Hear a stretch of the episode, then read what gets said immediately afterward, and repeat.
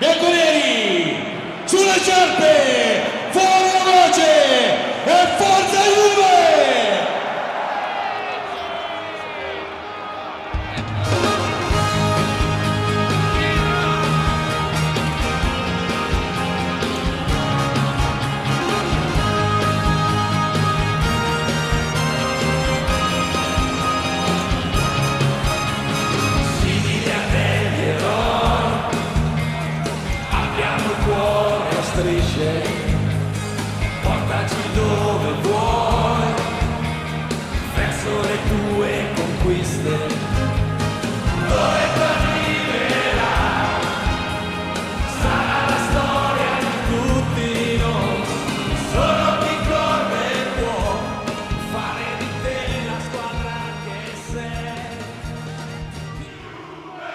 سلام به قسمت 56 م پادکست جوکاتوره. خیلی خوش اومدید. من امین هستم به همراه پاشا. بعد از یه وقفه یک ماه یک ماه و نیمه برگشتیم تا در مورد اتفاقاتی که این چند وقته روی داده و ما پوششش ندادیم صحبت بکنیم. ماشاءالله یوونتوس هم کم خبر نداشته. ولی امروز یه موضوع ویژه داریم و با پاشا تصمیم گرفتیم در مورد پرونده سوپرلیگ اروپا که شروع نشده مختومه شد مفصل در مورد اون تو این برنامه صحبت بکنیم. پاشا سلام علیکی. بکن. بریم سراغ برنامه که کلی حرف داریم. سلام به همه. بعد یه سوده یه نیم اومدیم و فکر کنم مهمترین موضوع تو این روزهای اخیر یعنی هفته های اخیر بحث سوپرلیگ بود که به وجود اومد و حالا راجبش صحبت می‌کنیم. چجوری توسط مافیای یوفا کلا قضیه مسکوت باقی موند. ولی خب چیز خیلی جالبیه. امیدوارم که خیلی مفصل بتونیم بازش کنیم. پاشا میگم اگر موافق باشی یک معرفی خیلی کوتاه در مورد این لیگ بکنیم اصلا که اصلا چی بود و کیا شرکت داشتن و هدفش چی بود و بعد بریم سراغ روی کردامون نسبت به این سوپر لیگ. من قبلا با حسن حسنزاده احتمالا بچه ها میشناسنش. یه لایوی رفتیم در مورد سوپر لیگ اروپا صحبت کردیم با هم ولی نگاهمون اونجا نسبت به خود فوتبال بود. که شاید حتی پاشا حتی من حتی همه کسای دیگه معتقدم با این وجود با این سوپر لیگ روح فوتبال متضرر می‌شد و همه هم قبولش داریم. ولی تو این دنیایی که توش زندگی می‌کنیم روح فوتبال همه چیز نیست. امروز می‌خوایم یه مقدار عمیقتر بهش بپردازیم و ببینیم واقعا داستان چی بوده و کیا منتفع می‌شدن و جلوی سود کیا گرفته می‌شد که این داستان به بار اومد پاشا بریم یه معرفی بکنیم اصلا سوپرلیگ چی بود و ایده شکل گیریش از کجا اومد اینو معرفی بکنیم بعد بله. بریم سراغ روی کردم Let's just bring you some breaking news now, and an announcement is expected shortly on a proposed European Super League, a breakaway league which would upend the structures of both domestic and European football, as revealed by Sky News last year. Well, it appears this proposal of a European Super League, which poses an existential threat to football as we know it, is going ahead. Brian Swanson, what can you tell us? Yeah, we promised that uh, we expected developments, and we have had it in the last couple of minutes. As statements leading European football clubs announce new Super League competition. It says 12 of Europe's leading football clubs have today come together to announce they have agreed to establish a new midweek competition, the Super League, governed by its founding clubs. Who are the founding clubs? Confirmation AC Milan, Arsenal, Atletico Madrid, Chelsea, Barcelona, Inter Milan, Juventus, Liverpool, Manchester City, Manchester United, Real Madrid, and Tottenham Hotspur have all joined as founding clubs. The statement says it is anticipated that a further three clubs will join ahead of the inaugural season, which is intended to commence as soon as practicable. خب طبق چیزایی که ما طبق شواهدی که داریم چه طبق مصاحبه ها و حرفایی که زده شده بیشترش از سمت فلورنتینو پرز آندرا آنیلدی و حالا مدیرای مختلف ارشد بقیه تیم‌ها. این دوتا خب بیشتر درگیر این داستان بودن. به داستان به مرکزیت این دوتا شروع میشه. اونجور اونجوری که پرز میگه سه سال پیش استارت این فکر برای سوپر لیگ شروع میشه. یه سری برنامه ها میدن صحبت ها صحبت می‌کنن با یه سری اسپانسر که خب دو تا اسپانسر خیلی بزرگ اومدن برای این قضیه. یه چیزی حدود ده میلیارد یورو برای سال اول اسپانسر داشتن که با بانک جی پی مورگان مال آمریکا و همینطور شبکه DAZN که یه شبکه اروپایی خیلی بزرگه تو تمام کشورهای اروپایی در واقع میشه گفتش که برنچ داره که و بیشترین تمام سهمش هم برای آنیلی ظاهرا. بله. و اینا اومده بودن 6.5 میلیارد یورو جی پی مورگان آورده بود و 3.5 میلیارد دی ای زدن آورده بود. و اینا اومده بودن جلوی یوفا طبق صحبت های بازم پرز که بیشتر از همه مصاحبه کرد تو این چند روز. کسی هم آخرش نتونست بگه بالش ابروه. مدت های بسیار زیادی تیمای بزرگ اروپا که من خودم رفتم صورت های مالیشون رو تک تک نگاه کردم. تمام تیمای معروف دنیا یعنی تیمای معروف اروپا بی شوخی و بدون تعصب خاصی غیر از بایر مونیخ تمام تیمای بوندسلیگا رو بذاریم کنار. چون اصلا گردش مالیشون در این حد نیست. و همینطور تیمای فرانسه چون اه، پاریس سن تیمی که بیشتر خرج می‌کنه تا که پول در بیاره. کنار بقیه تیمایی که گردش مالیشون در حد 400 500 میلیون یورو به بالاست. اینا تیمای زیاندهی هستن.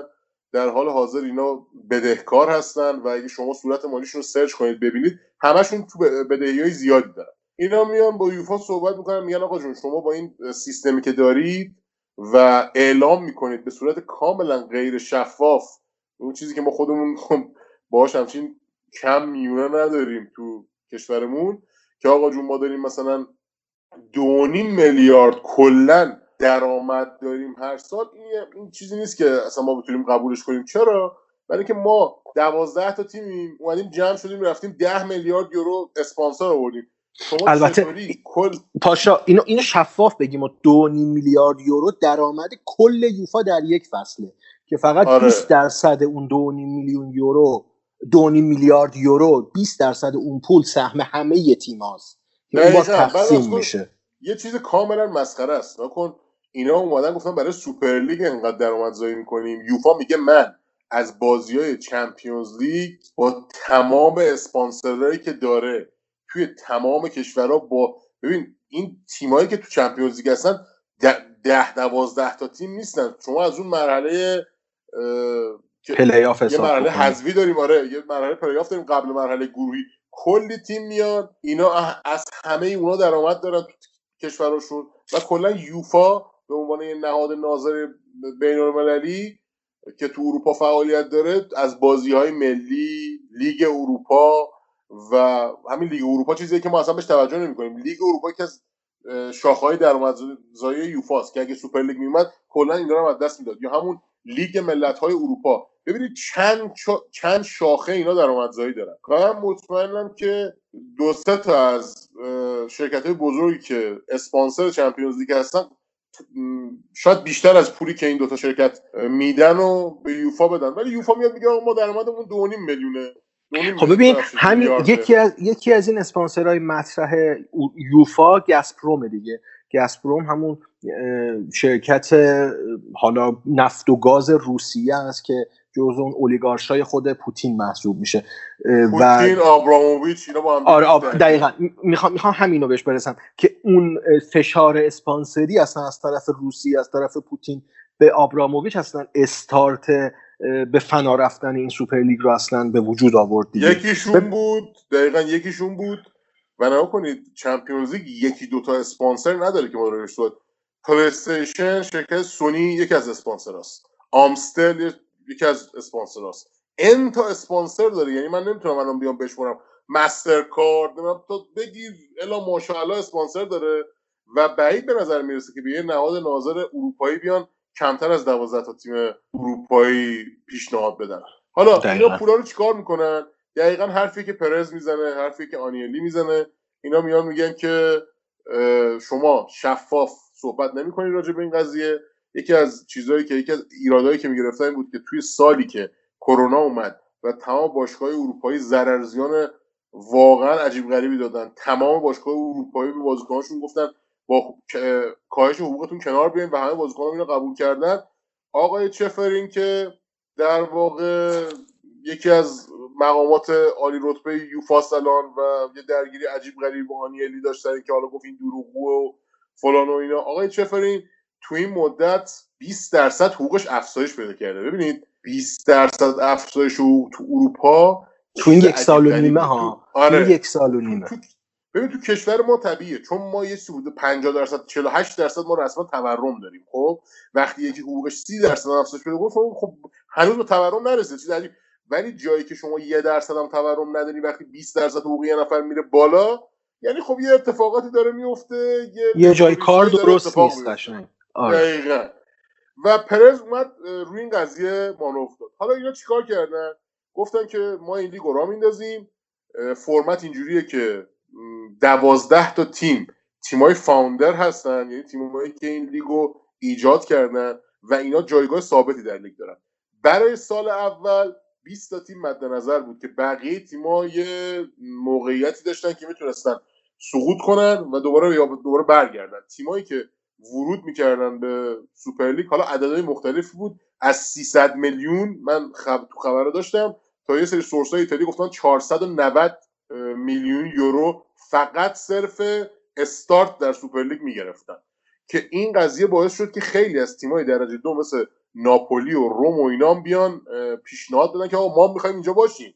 یعنی تیمایی که در واقع اینجوری بزنیم بگم. تیمایی که مدیراشون یه جورای آدمای یعنی بیزینسمنن و توی اقتصاد حرف برای گفتن دارن. حالا اینکه آقای چفرین اومد یه کلا یه شو تبلیغاتی اجرا کرد گفتش که آره آنیلی تا موقعی که رئیس اتحادیه فوتبال اروپا بود باشگاه اروپا بود هیچی نگفته بود گفته اصلا این تر کلا اصلا نیست و اصلا خبری ازش یه دفعه آنیلی استفاده داد و ما مار تو آستین اون پرورش داده بودیم و اینا به ما خیانت کردن و این حرفا. ولی خب این قضیه چند تا جنبه داشت. آنیلی من فکر کنم یکی از اتفاقاتی که براش افتاد این بود که می‌خواست این رو هم تمرکز کنه. نظرت چی همین باهات کاملا موافقم. سر این قضیه که واقعا انگار مدیریت یوونتوس از دست دانیلی در رفته بود این یکی دو سال اخیر چون تمرکزش روی اون اتحادیه بود مسئولیت زیادی داشت. و این حالا به قول خود آنیلی بعد استعفا گفت که حالا من می‌تونم مستقیما روی یوونتوس تمرکز بکنم. ولی می‌خوای یه مقدار در مورد اون ساختار اون ESL یا سوپرلیگ اروپا من یه توضیحی بدم تا کسایی که میشنون کامل متوجه بشن که داستانش چیه. اون دوازده تا باشگاه اصلا چه نقشی تو شکل گیری داشتن؟ آره خیلی خوبه. آره. ببین ما به طور مثال ما NBA رو در نظر بگیریم دیگه مل... اتحادیه ملی بسکتبال آمریکا. اون یک شرکت یک سازمان بسکتباله که اول اون سازمان تشکیل شده و در شهرها و ایالتهای مختلف شعبه داده به اون شهرها که اون شهرها بتونن تیم تیمداری بکنن و سازمان ورزشی تشکیل بدن. ESL دقیقا نسخه آمریکایی فوتبال رو می‌خواست تو اروپا شکل بده مثل اون. اینا franchise ی دقیقا. می‌گفتن ما دوازده تا باشگاه founder هستیم بنیانگذار هستیم ما همیشه ثابتیم و در قالب این لیگ ما با بقیه تیم ها بازی می‌کنیم تا به بقیه تیم ها هم سوددهی داشته باشیم. هدفشون دقیقا business plan آمریکایی بود. و اگر هم بخوایم جزئی تر به این قضیه نگاه بکنیم همه کسایی همه باشگاه هایی که پشت این این business plan بودن به غیر از باشگاه های اسپانیایی همشون مالک های آمریکایی یا business plan های آمریکایی دارن. از لیورپول گرفته منچستر گرفته خود یوونتوس که پشتش الکان اکسور تو آمریکا داره فعالیت می‌کنه و خیلی از باشگاه های دیگه حتی میلان حتی اینتر همه business plan ها دارن آمریکایی اداره میشن. و اینا این همه سوددهی و پول رو که دیدن در یک جا تصمیم گرفتن واردش بشن. ما این- approach ما رویکرد ما فعلا روی شکلگیری این ESL یا لیگ سوپر لیگ اروپاست. این به نظرشون یک لیگ سودده بود. اینا دوازده تا باشگاه ثابت بودن که هر سال با تیمای مختلف به غیر از خودشون می‌خواستن بازی بکنن و به سوددهی برسن. ولی یه جای کار به قول یوفا اینجا میلنگید دیگه. اون جای کار این بود که این پوله قرار نبود در چرخه مالی ترازنامه های یوفا یا فیفا وارد بشه. و اینجا باید فاسد در واقع. آره. به اینم اتفاقا می‌رسیم ها. در مورد اینم صحبت می‌کنیم که یک سوالی که مطرح کرده بودن خیلی از منتقدای ESL این بود که آیا اگر مثلا دو تا نهادی مثل فیفا و یوفا اگر فاسد باشه باید زد زیر میز و کلا مناسبات مرسوم و سنتی فوتبال رو تغییر داد که به اونم حالا می‌رسیم بهش جواب میدیم. ولی این این شکلگیری و فرمت ESL دقیقا یک business plan آمریکایی بود که هدف پرز و بقیه دوستانش این بودن که وقتی این شرکت ثبت شد بعد از یکی دو سال وارد بازار بورس بکنن بورس آمریکا بکنن. همون جوری که تیم های NBA الان وارد بورس آمریکا شدن و سهام دارن و در واقع اونجاست که داره پول های زیاد رد و بدل میشه. مثلا ما اگه بخوایم مثال من NBA زدم در کنار اون می‌تونیم بیسبال رو مثال بزنیم یا فوتبال آمریکایی رو. حالا همینا رو می‌تونیم مثال بزنیم که این این فرمت رو دارن.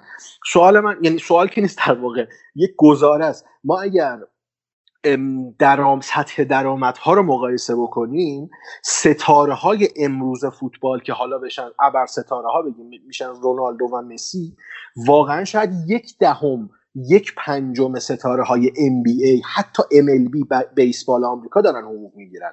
یعنی در واقع هیچی نمی‌گیرن اینا. و فاصله فوتبال با بقیه ورزش هایی که تو آمریکا جریان داره انقدر زیاده. منظور من یعنی از لحاظ business plan این بود که اینا می‌خواستن ورزش فوتبال رو یکم ارتقاش بدن سطح هزینه ها رو ارتقا بدن. تا به چی میگن اون درآمد و هزینه بخونه. ولی خب یه جای کار رو شاید اشتباه رفتن. این نظر شخصی منه. شاید اگر به جای درآمدزایی بیشتر می‌تونستن جلوی هزینه کرد بیشتر رو بگیرن این همه مثلا زیانده نبودن باشگاه. که حالا اونم یه بحث جداست. الان تو خیلی از باشگاه ها رو گفتی که ضرر مالی دادن. هر سال دارن ضرر مالی میدن. اینم به خاطر اون بریز به پاشای خودشونه. حالا فارغ از این شاکله لیگ سوپر لیگ اروپا بود که می‌خواستن شکلش بدن. ولی خب ببین داستان اصلی برمیگرده به طرفدارهای فوتبال نه تیم خاصی یا لیگ خاصی. ما اینجا دو تا جبهه داشتیم. حالا بگیم سه تا جبهه داشتیم.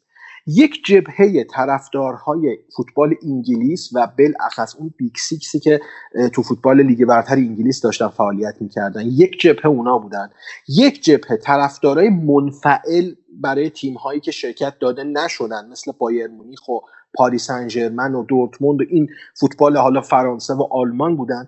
و یک جبهه دیگه طرفدارهای نمیشه گفت همه طرفدارا ولی قشر وسیعی از طرفدارای فوتبال ایتالیا و فوتبال اسپانیا بودن که وقتی تیمای بزرگشون شرکت کرده بودن اتلتیکو بارسا و رئال از اسپانیا یوونتوس و میلان و اینتر از ایتالیا که بخش بزرگی از طرفدار فوتبال این دوتا کشور طرفدار اینان دیگه. اینا نظر آنچنان منفی نسبت به قضیه نداشتن.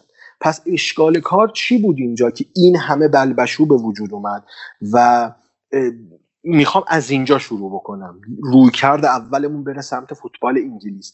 از وقتی آنیلی و پرز این خبر رو اعلام کردن شبکه اسکای انگلیس شبانه روزی داشت رپورتاج می‌رفت برای این خبر.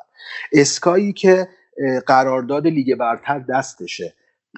سالانه با کلی از تیمای لیگ برتر انگلیس اون Big Six ی که حالا مطرح می‌کنن قرارداد داره قرارداد تبلیغاتی داره. و منافع خودش رو وقتی در خطر دید شروع کرد به برنامه های شبانه روزی علیه ESL و در واقع هوادارای این شش تا تیم رو شروند علیه اون کسایی که اون حالا به قول رسانه های انگلیس همون اسکای به اون دوازده تا می‌گفتن دوازده تا باشگاه فاوندر می‌گفتن درتی دازن اون دوازده تا خبیسی که باعث شدن فوتبال اینجوری بشه. و عملا من حداقل یادم نمیاد تو انگلیس هواداری بره مثلا جلوی ورزشگاهی اعتراض بکنه جلوی تیمش رو بگیره. که اسکای با این همه رپورتاج علیه این لیگ تونست هوادارا رو علیه مالک های باشگاه بشورونه که دیگه مشخص شد. استارتش از چلسی زده شد رفته رفته به لیورپول منچستر منچستر قربانی داد وودوارد استعفا کرد بعد رسید به من سیتی بعد دونه دونه تیما کاملا خودشون رو کشیدن کنار و مالک لیورپول هم جان هنری بود اگه اشتباه نکنم که اصلا فکر می‌کنم نیومده آنفیلد و تیمش از نزدیک هم ندیده. یه ویدیوی سخنرانی ضبط کرد و پخش کرد تو page اینستاگرام لیورپول و عذرخواهی کرد و گفت ما صدای شما رو شنیدیم و اشتباه کردیم. این داستان یه عقب نشینی کامل. منظورم اینه تو فوتبال انگلیس بازم بحث پول بود. یعنی یک شبکه‌ای شبکه اسکای اسپورت کاملا هوادارا و ذهنیت هوادارا رو جهت دهی کرد علیه این لیگ. من کاری ندارم این لیگ خوب بود یا بد بود کاری ندارم. به قول همون business plan ی که اینا دارن اگر بازار آزاده اجازه می‌دادن این لیگ کار خودش رو بکنه. اگر بد بود شکست می‌خورد و همه دوازده تا تیم ضرر می‌دادن. ولی خب این این شبکه مخصوصا و این شش تا تیم یه کاری کردن که این پروژه شروع نشده شکست خورد. حالا من زیاد صحبت کردم. پاشو تو هم بیا در مورد رویکرد انگلیسی به ESL هم صحبت بکنیم و ادامه بدیم بقیه‌شو. ببین البته من خیلی بحث کردم با خیلی از دوستام راجع به این قضیه خیلی از دوستام که اتفاقا کار خودشون هم business اینا می‌گفتن که روح فوتبال از بین میره و فلان این حرفا. ببینید خیلی از کسایی که اعتراض داشتن به سوپرلیگ من جز موافقای سوپرلیگ اول اینو بگم. چرا جز موافقام؟ برای اینکه این طرح طرحیه که به نظر من تیمایی که فوتبال رو قشنگ می‌کنن و باعث میشه که درآمد بی- کسایی که تیمایی که درآمد بیشتری برای فوتبال میارن خودشون درآمد بیشتری داشته باشن. در ازش خیلی فوتبال به نظر من بهتر میشه. شما هیچ وقت نمیشید بازی اودینز لچه رو نگاه کنید. هر کی بگه نگاه می‌کنم یه مقدار پوز همچین طرفداری عجیب غریب از فوتبال داره میده. من اینو مطمئنم. یه شکی توش ندارم. یعنی ببین مثلا ببین آره. ببین من, من حرفی که داری می‌زنی رو کاملا می‌فهمم و شاید اصلا خیلی هم به سمت تو متمایل باشه نظرم. ولی خب میگم اصلا بحث انگلیس با بقیه اروپا خیلی فرق می‌کنه. هواداری فوتبال انگلیس معتقدن که مثلا بازی ساوثهمپتون و واتفورد می‌تونه مثلا خیلی هیجان انگیزتر از بازی چلسی و منچستر سیتی باشه. خب ببین و, و, من بهشون حق میدم. این اینو بگم بهشون حق میدم. ببین اصلا فرمت و ساختار فوتبال در انگلیس با بقیه اروپا واقعا متفاوته. اونا هواداره سنتی دارن. فوتبال براشون یک سنته. یک آینه آین قدیمی یک سنت قدیمی. فوتبال رو فوتبال رو برای خودشون می‌دونن. آره، فوتبال رو برای فوتبال برای خودشون می‌دونن و اعتقاد دارن این, این حرکت انتحاری که زدن برای سوپر لیگ یک جوری روح فوتبال روح سنتی فوتبال که مثلا 140 ساله 150 ساله فوتبال که برای انگلیس بوده رو نابود کرده انگار بهشون برخورده این رفتار. ولی خب در مورد ایتالیا باید موافقم. مثلا بنونتو و لچه بازیشون چه جذابیتی می‌تونه داشته باشه؟ آره ولی ببین حالا من یه بحث دیگه دارم. ببین نکن من می‌خوام برگردم به, او... به اول Champions League. اینا بحثشون این بود که آقا انحصار ایجاد می‌کنه سوپر لیگ و تیمای متوسط و کوچک نابود میشن. که حالا آنیلی صحبتی کرد من گفت بود گفته بودن دیگه فقط میلان و یوونتوس و اینتر قهرمان میشن توی ایتالیا آنیلی گفته بود مگه 80 سال چیز دیگه ایه؟ خب اینا می‌شدن الان قهرمان میشن دیگه الان بین این سه میچرخه ولی آره. بحث چیز دیگه است. ببین کن اوایل اگه تو بخوای اول چمپیونز لیگ هم نگاه کنی یه دوره همی بود بین 6 7 تیم. خب؟ اون موقع می‌تونستن همه بیان بگن بابا این تیما چه وضع اون موقع ان تا تیم بوده تو اروپا. ولی مثلا رئال همینجوری یه سری قهرمانی داره اون اولا که هیچ تیمی رئال با دو تا بازی سه تا آره بازی 6 تا قهرمان شده مثلا تو اون سالا یه رئال قبل 1950 5 تا قهرمانی داره خب؟ اینجوری بخوایم نگاه کنیم هیچ وقت چمپیونز لیگ هم به وجود نمی اومد خب؟ ولی فرق الان با اون موقع چیه؟ اون موقع یه سری اومدن گفتن چمپیونز لیگ می‌خوام درست کنیم. این مثلا تیماش هستن. خب مثلا یوفا یه نهادیه که میاد نظارت می‌کنه فلان و اینا. منتها اون موقع فسادی گردش مالی اونقدر تو فوتبال نبود که یه نهاد ناظر مثل یوفا بیاد یه فساد عجیب غریب سیستماتیک داشته باشه که وقتی خودش رو در خطر ببینه خودش رو در آستانه نابودی ببینه بیاد با حرکت پوپولیستی جلوی ایجاد یه لیگ شفاف رو بگیره. لیگ شفاف که بهتون میگم یعنی چی؟ یعنی مثل NBA بازیکنها میان میگن که آقا لیگ امسال انقدر درآمد داشته. از این درآمد انقدر می‌رسه به تیمای founder که بیشتر قطعا از تیمایی که founder نیستن. مثلا یه صعود 70 80 درصدش هم می‌رسه به تیمایی که صعود کردن به سوپر لیگ. حالا تیما این یکی از چیزایی که ذکر شده بود. 55 درصد درآمدشون رو فقط می‌تونستن حقوق بدن. تو ام بی اینجوریه که شما اگه یه سقف حقوق داری اگه از اون سقف بزنه بالا وحشتناک جریمه میشه اون تیم. و اینکه ان تا قانون دیگه داره. مثلا ما یه سری بازیکنای چیز داریم بازیکنای با تجربه اینا که بالای ده سال تجربه بازی دارن. اینا یه مینیموم پرداخت دارن یه ماکسیموم دارن. یعنی شما بازیکن مثلا اگه یه بازیکنی مثلا خیلی سنش بالا باشه آن آنچنان ستاره نباشه. مثل مثلا لبران جیمز که الان 17 ساله داره بازی می‌کنه. مثلا یه حقوقی در نظر گرفتن اونو باید بهش بدی. سقف پرداختش اونه. ولی مثلا از انقدر کمتر هم نمی‌تونی بهش بدی. یا مثلا بهترین بازیکن ام بی که مثلا شاید لبران جیمز یا استف کری باشه به اینا شما بالای 40 میلیون دلار 40 خورده ای نمی‌تونی بدی. اصلا ربطی هم به سقف پرداخت تیمت نداره. یعنی سالیانه یه رقمی رو در نظر می‌گیرن اینا دقیقا برای سوپر لیگ الگو برداری شده بود. ولی مشکل کجاست؟ دو تا مشکل داریم همین یکی اینکه یوفا میاد اصلا هر چی اصلا اسمش سوپر لیگ نباشه. تو بذار مثلا Champions League مثلا دو خب؟ اصلا لیگ محلات. اصلا اسمش آره تمام این تیما رو ببرتون همه این تیمایی که تو این فرمت هستن ببرتون بگو ما الان خودمون می‌خوایم بحث مالیشو بچرخونیم. یوفا میاد دیگه شما دزدین. خب آره. طبیعیه. برای که یوفا داره ج... پول تو جیب یوفا رو داریم می‌گیری ازش. و تمام این آدمای فاسدی که تو یوفا هستن و تو فیفا هستن همینجوری میان میزبانی میفروشن چه می‌دونم بازی میندازن توی کشور عربی برای که پول بیشتری در بیارن. و اینو یکی از کسایی که بهش اعتراض کرده بود تونی کروس بود گفته بود این چه وضعی ما رو میفرستن مثلا برای جام باشگاه جهان یا مثلا یه سری کاپ دیگه مثل سوپر سوپر آره. کاپ اروپا آره بریم تو قطر و امارات و اینا بازی کنیم. برای چی باید این همه راه بریم که اینا بخوام پول در بیارن؟ ببین یکی این بحثه شما داری درآمد یوفا رو می‌گیری. درآمدی که یوفا اصلا شفاف ارائه نمیده.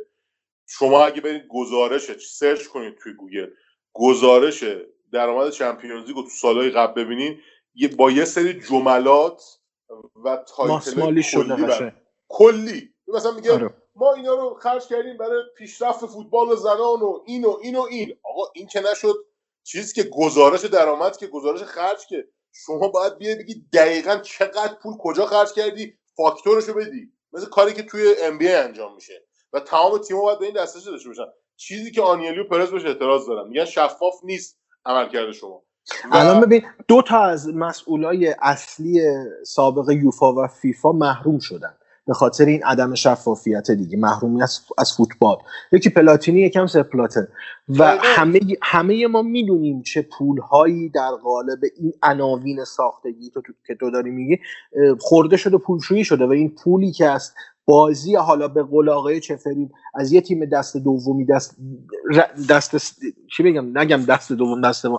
یه تیم درجه دو درجه سومی که بازی کرده در پلی آفی در یک بازی بین المللی این پولش از اونجا به دست ولی به دست خود اون تیم نرسیده.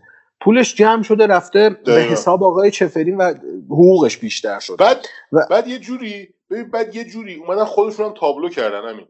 بعد این بعد اینکه قائله سوپرلیگ تقریبا خوابید و یکی یکی تیمای انگلیسی اومدن می‌تونم بگم با دخالت مستقیم سیاسی حالا خیلی از چهرههای نه بوریس. جانسون بوریس, بوریس جانسون خودش تلفن زده آره نه اصلا تهدید کرده. تهدید. کرده شش تا باشگاه که اگر تو این لیگ بمونن کارت اقامت بازیکنان خارجی اون تیما دیگه تمدید نمیشه دقیقا این دیگه دخالت آشکار سیاست در فوتبال یا همون داستان پوتین که هممون می‌دونیم شخصیتش چطوره من فکر می‌کنم تمام کسایی که دارن این پادکست رو گوش میدن می‌دونن که اگه مثلا قطر لابی نمی‌کرد هیچ وقت میزبانی جام جهانی نمی‌گرفت. چون فیفا نمیاد میزبانی جام جهانی رو که تو تابستون برگزار میشه بده به کشوری که اونقدر گرمه. خب اصلا شرایط میزبانی نداره. همین- همین... مثلا کولر همین- قطر رو که گفتی در مورد اون سنت فوتبال هم صحبت کردیم چرا این شیشتا طرفدارای این ش- Big Six شیشتا تیم انگلیسی اون موقع که سنت فوتبال سنت جام جهانی از تابستون از آره دیگه از تابستون رفت به زمستون تو قطر چرا اونجا اعتراض نکردن و بگن روح فوتبال از. بین رفت سنت آره. فوتبال از بین رفت. این یه سوال بزرگه. یا مثلا خب. میگن حدود سه هزار نفر یا 300 نفر دقیقا نمی‌دونم برای ساختن ورزشگاه های فوتبال تو قطر کارگر کشته سه شدن. هزار نفر کارگر کشته شدن. آره سه هزار نفر کشته شدن. اصلا یه چیزی هم هستش یه روایتی هم هست که 5000 نفر کشته شدن. چون آره. حالا م... حالا چرا اصلا بگو؟ سه نفر. اصلا بگو سه آره. نفر. بگو یه حالا نفر. سوال پیش بیاد که بپرسم چرا؟ ببینید شما دارید توی هوای مثلا 50 درجه کارگر داره کار ساختمونی می‌کنه. 24 ساعته. آره دیگه آره. بدن جواب نمیده. بعد اینا کجا زندگی می‌کنن؟ بغل همون استادیوم که ساختن برای اینا. خ- اتفاقا خیلی کانکسا و خونه های مرتبی هم براشون درست کردن. ولی شرایط کار انقدر سخته که اصلا حقوق بالا اینا مد نظر نیست. اینا خیلیشون واقعا تلف میشن تو اون چرا طرفدارای فوتبال انگلیس در مقابل این قضیه سکوت کردن؟ چرا روح فوتبال اینجا وجود نداره؟ چرا کسی نمیاد بگه چرا جام جهانی از تابستون افتاده زمستون؟ چرا کسی نمیاد فوتبال انگلیس بگه این همه آدم کشته شده؟ ببین نکن به نظر من برمیگرده به همون داستان تبلیغات. تو اگه یه سری تبلیغات پوپولیستی مثل همون کاری که چفرین روی داستان سوپرلیگ کرد انجام چفرین بدی، چفرین ببین کاری که با... تو 20 سال باید انجام می‌داد برای خودش اعتبار بگیره یه شبه انجام داد. دقیقا تو اصلا کسی اسمشو نشنیده بود تا حالا. آره. با آنیلی معروف شد. یعنی با هر سخن راجع به آنیلی معروف شد. و اینکه اینا یه سوتی عجیب غریب دادن. اومدن گفتن که آره فوتبال نمی‌دونم برای همه است برای اقشار نمی‌دونم اه، کم درآمد فلان و اینا. یه دفعه اومدن. بعد که قائله سوپرلیگ خوا- خوابید گفتن که برای Champions League سال بعد ما 7 میلیارد یورو درآمد رو تقسیم می‌کنیم به تیم‌ها. اه؟ 5 میلیارد کجا بود تا الان؟ خب شما که آره. شما که شما که پول نداشتی که بخش کنید بهتون یه دفعه از کجا دست کردین تو میگم 5 میلیارد دو برابر درآمد سابقا گذاشتین روش؟ و همین کجا بود ه- تا الان؟ و همین پول رفت برای حساب تیمای انگلیسی بلخص یعنی برای. بقیه تیم ایتالیایی اسپانیایی نه فقط برای انگلیسی ها پیشنهاد گندش هم در آوردن که- آره. که معلوم شد که از یه بانک انگلیسی اینا اومدن یه وام عجیب غریبی گرفتن خب و ببین اصلا واقعا گندکاری بود این کار یوفا و انگلیس یعنی اینا اومدن به شدت یه سیاست انگلیسی کثیف به کار بردن و. پشت پرده با هم دیگه بستن ببین تیمایی که از قرارداد سوپرلیگ عقب نشینی کردن تک تکشون باید 300 میلیون یورو جریمه بدن خب ببین اینا چقدر اون پشت بستن عین خیالشون نبود این ور 300 میلیون سوخت دادن البته این برم پرز می‌گفت که هنوز کسی خروج نکرده از این رسمی. نه فقط فقط آره. ببین رسمی نبوده فقط اینا حرفشو زدن خب آره. چون رسمی بحث حقوقی داره ببین نکن مشخص پر واضحه که آنیلی و پرز هم احمق نیستن بیان رو حساب حرفه یه نفر خودشونو ضایع کنن این وسط. آره. اینا همه قرارداد بستن و باید ضررزیان سنگینی بدن به سایر تیم اگه بکشن کنار. پس اینا اومدن به صورت کلامی گفتن آقا ما نیستیم. ولی حالا اگه بخوان رسمی بکشن کنار باید ضررزیان بدن. نمیشه که تو همینجوری الکی ببین تو یه چیزی رو قبول کردی امضا کردی قرارداد سه سال داشته اسنادش رد و بدل می‌شده. به همین راحتی نیست که واقعا از سر خودشون باز کنن. ولی ببین تمام این چیزهایی که تو داری میگی مثل اسکای یوفا اینا همه دستشون توی کاسه است. طبیعی که. آقا اسکای وقتی میگه کن اسکای چرا داره خودشو می‌زنه در دیوار؟ ببین همش بحث پوله. اسکای واسه این داره خودشو می‌زنه در دیوار چون DAZN میاد اسکای می‌زنه کنار اگه سوپرلیگ اتفاق بیفته. یعنی DAZN میشه شبکه اول اروپا به جای اسکای. یعنی آره. ای- اینا همشون بحث بقاست. کار کثیف و این وسط کسی انجام میده که اذهان عمومی و منحرف می‌کنه. مثل چفرین که به جای اینکه بگه آقا ای بای بدبخت شدیم الان این من حقوقی که تو یه سال نیم میلیون یورو از یوفا حقوق می‌گیرم می‌رسه به صفر. من چیکار کنم؟ من باید یه هفته در روز خودم بکوبم به در دیوار. آ اینا جانیان آنیلی قاتل پرز همه رو بدبخت کرده. اینا می‌خوان بیچاره کنن تمام تیمای بدبخت اینا چه گناهی کردن؟ یه جوری پوپولیستی بحث رو بکشونن یه جایی که اون عوام اون کسایی که ببین خیلی راحت بگم. کسایی که نمیان فکر کنن اصلا این نتیجه سوپرلیگ چی میشه. حالا سال اولش گفتم 20 تا تیم. از کجا معلوم بعد پنج سال نشه همین چمپیونز لیگ با یه سیستم شفاف و خیلی عالی؟ خب کسی به این دیگه فکر نمی‌کنه. اون هواداری که اینو آب دستش تو انگلیس میره اون شیشه آبشو می‌کنه به دیوار استادیوم میگه من نمی‌خوام اینو. چرا نمی‌خواد؟ چون چفرین گفته تو اسکای هم یه دونه چیز گذاشتن تو اسکای هم گری دونه- نویل اومده. آره، همه رو اومد فش داده. دقیقا گری نویل هم که از اسکای داره پول می‌گیره داخل پرانتز اومد گفت این آشغاله به درد نمی‌خوره. حالا چند نفر دیگه این حرف رو زدن؟ فرگوسن اومده گفته بده فلانی اومده گفته بده. اینایی که گفتن بده شما دنبال این باشین که از نظر مالی چی براشون داره. آره یه سری آدما بودن. من واقعا اعتقاد دارم که یه سری از آدما مثل یورگن کلوپ هیچ وقت قاطی این داستانا نمیشن. ولی به اون قضیه داشتن یه جورایی مطمئنم که سطحی نگاه می‌کردن. یعنی نگاه می‌کردن که آره تیمای معروف میان تیمای ضعیف نابود میشن. نه.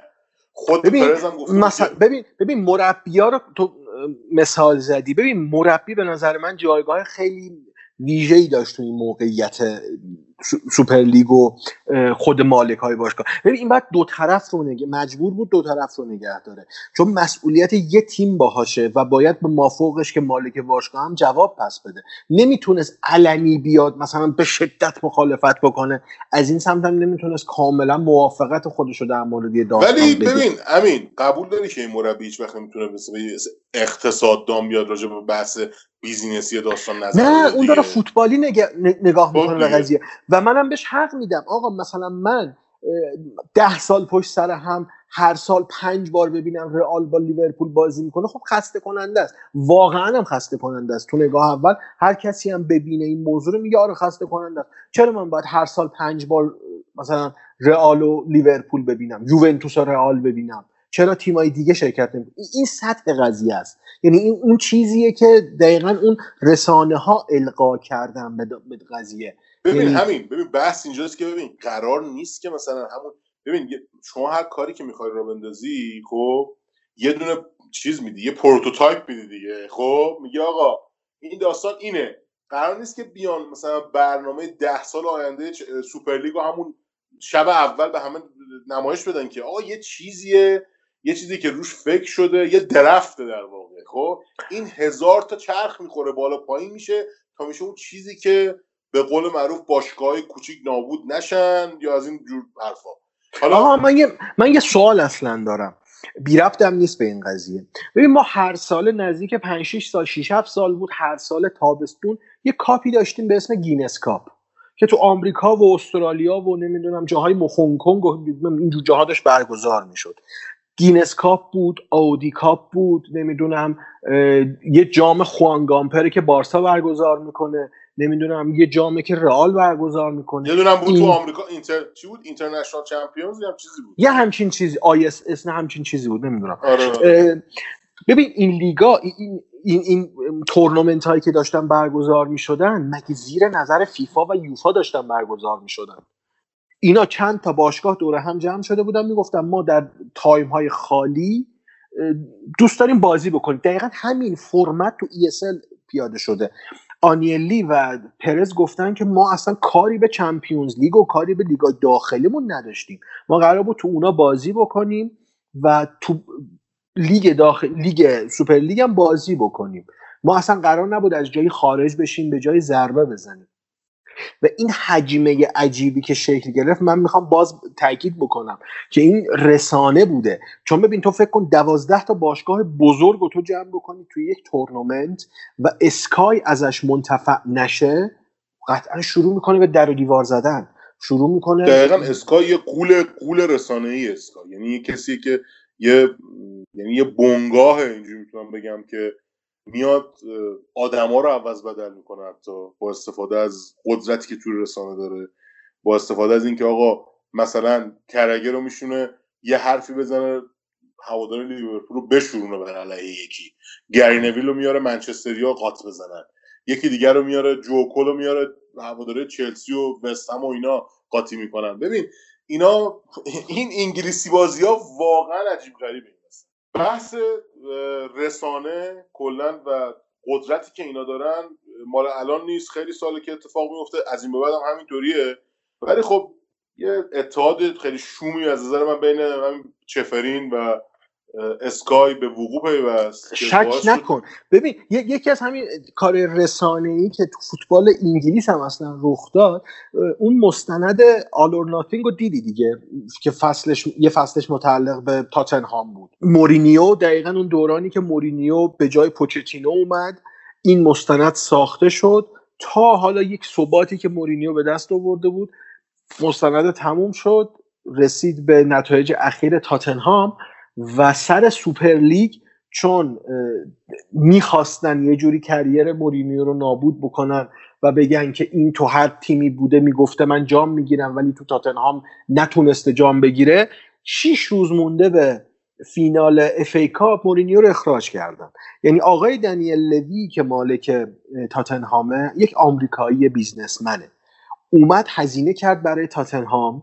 و اون استادیوم بزرگ رو که ساختش اون تو اون استادیوم چیکار می‌کنن به غیر از بازی های خانگی تاتنهام؟ یعنی فکر کسایی که اینو میشنون فکر می‌کنن یعنی پیش خودتون فکر می‌کنین با بازی های خانگی تاتنهام هزینه ساخت اون استادیوم بزرگ در میاد؟ قطعا نه. آقای دنیل لوی اون ورزشگاه رو ساخت تا سوپر بول آمریکا رو اونجا برگزار بکنه. می‌دونید هر سال چند تا بازی فوتبال آمریکایی تو ورزشگاه تاتنهام برگزار میشه؟ می‌دونید سالیان حالا قبل از کرونا چند تا کنسرت هر ماه تو اون ورزشگاه برگزار می‌شد؟ آقای دنیل لوی یک businessman آمریکاییه. رسانه رو خوب می‌شناسه و به خاطر پول در آوردن وارد بازی سوپر لیگ شد. مورینیو رو بازی داد حالا به- نظر خود من حالا نظر شخصیمه. وارد مجموعه تاتنهام مورینیو کرد. سود کرد و مورینیو من کاری به سود مورینیو. ندارم. من من اون سمتش رو می‌خوام بگم. مورینیو رو زمانی وارد مجموعه تاتنهام کرد که می‌دونست می‌خواد یه همچین مستندی ساخته بشه. از مورینیو استفاده کرد. اسمش اسمش تصویرش حضورش تو اون مستند باعث بیشتر فروش بیشتر فروخته شدن اشتراک آمازون شد برای دیدن این مستند. ببین این همش درآمدزایی تبلیغاته و میگم اون بحث رسانه که تو داری اشاره می‌کنی گفتم اکثر اون آدمایی که پشت این تیمای بزرگ هستن اکثرا آمریکایین یا business plan آمریکایی دارن. و فکرشون بازار سرمایه آمریکایی و می‌خوان پول در بیارن. حالا اینو بهش اشاره بکنم. یک اتحاد نامقدسی توی اسپانیا و ایتالیا شکل گرفته. کی فکرشو می‌کرد رئال و بارسا و اتلتیک یک روزی توی یک جبهه کنار هم قرار بگیرن؟ یکی فکرشو می‌کرد میلان و اینتر و یوونتوس یه روزی تو ایتالیا توی یک جبهه قرار بگیرن. اینجا حتما بحث یکم فراتر از اون نگاه ساده به فوتباله. اینا متضرر شدن. سهامشون افت کرده. من من بازم معتقدم فوتبال این به قول تو حالا روح فوتبال بالاخره چیزیه که تماشاگر عادی ازش استفاده می‌کنه دیگه. یک بازی 90 دقیقه‌ایه که یک تماشاگر عادی رو سر حال می‌کنه. از باخت تیمش ناراحت میشه از برد تیمش خوشحال میشه. این یک ور قضیه است. ولی ببین اینا چقدر متحمل ضرر شدن که مجبور شدن با هم این اتحاد رو شکل بدن. هنوزم که هنوزه سه تا تیم یوونتوس و رئال و بارسلون علنی گفتن ما از این اتحاد خارج نمیشیم. رئال و بارسا دیگه- به خونه هم تشنن ببین همین پرز گفت ما تا سال 2024 تیمای تاپ دنیا نابود میشن اگه ما تو همین سیستم یوفا بمونیم. ما نمی‌تونیم دست رو دست بذاریم وایسی ببینیم چه جوری ورشکست میشیم. یعنی این طرحی که یوفا داره و جلوگیری می‌کنه از درآمدزایی تیما این راه مناسبی نیست و دارن می‌بینن که تش اتفاقی میفته ولی خب یوفا داره پولشو در میاره پول رو داره به جیب می‌زنه نیم میلیون یورو حقوق میده به امثال چفرین که بیان فرافکنی کنن بیان مردم به جون همدیگه بندازن بیان بگن آی آدمایی که توی آلمان هستین. اینا چون بالاخره پرز گفتش که ما هیچ صحبتی با تیمای آلمانی نکردیم. یعنی اصلا می‌دونی چرا؟ می‌دونی چرا؟ چرا نمی‌تونن با تیمای آلمانی صحبت بکنن؟ چون فرمت تیمداری تو آلمان یه مقدار متفاوت با بقیه جاهای اروپاست تو آلمان به غیر از یک تیم که اگر اشتباه نکنم لایپزیشه اگر اشتباه نکنم بقیه تیم ها سهام تیم ها پنجاه به علاوه یکه. یعنی بیشتر از پنجاه درصد مال شهره. تیم ها مال تماشاگراشونه. آره اونایی که سیزن تیکت می‌خرن عضو باشگاه آره. هستن. مال مال تماشاگره. و نمی‌تونن خودسرانه تصمیم بگیرن برای ورود یا خروج به یه سازمانی. دقیقا شبیه مثلا کاری که بارسلونا و رئال دارن انجام میدن. بیشتر بارسلون. که بعدا اونم مشخص شد که هیئت مدیره بارسا اصلا موافقت کرده با ورودش. و مشخص شد که هواداراشون هم راضی به این چیز بودن تغییر بودن. دقیقا. ولی خب ببین سیستمی که تو آلمان هست یه مقدار فرق می‌کنه با رئال و بارسا. رئال و بارسا میان در واقع حق عضویت می‌گیرن از یه تعداد خیلی زیادی هوادار. اون کاری که یوونتوس هم می‌کنه. ما کارت هواداری دارن دیگه. که هوادار رسمی ها باید یه پولی بپردازن و اون کارت رو بگیرن. یه بخش خیلی زیادی از بودجه باشگاه از اون تامین میشه. تو آلمان این پول خیلی کمتره. و یه مقداری این بحث رو به نظر من اون ماهیت صنعت بودن فوتبال رو ازش می‌گیره. الان فوتبال یه صنعته. تو نمی‌تونی بگی فوتبال یه تفریحه یه ورزشه. نه فوتبال یه چیزیه که الان بوریس جانسون میاد زنگ می‌زنه به هول و ولا میفته که آی من باید این قضیه رو کنسل کنم. پس این یه ورزش نیست این خیلی فراتر از یه ورزشه. ببین بحث برای من اینجوریه که البته اون چیزی هم که گفتی آره دقیقا لایپزیش و سالزبورگ اگه اشتباه نکنم مالکش یه نفره سالزبورگ آره.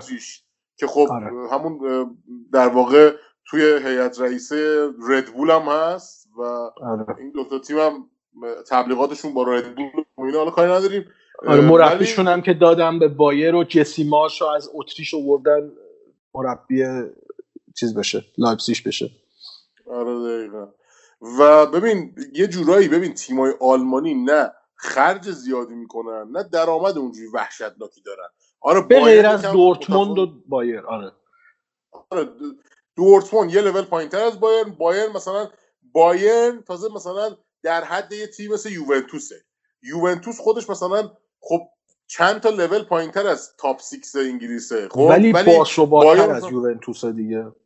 آره با ثباتتر خب قطعا ببین آلمانیا خب خیلی با حساب کتاب همه کارشون با حساب کتابه. اینکه اصلا شکی توش نیست به خاطر همین هم که آلمان الان اقتصاد اول اروپا الان آلمانه.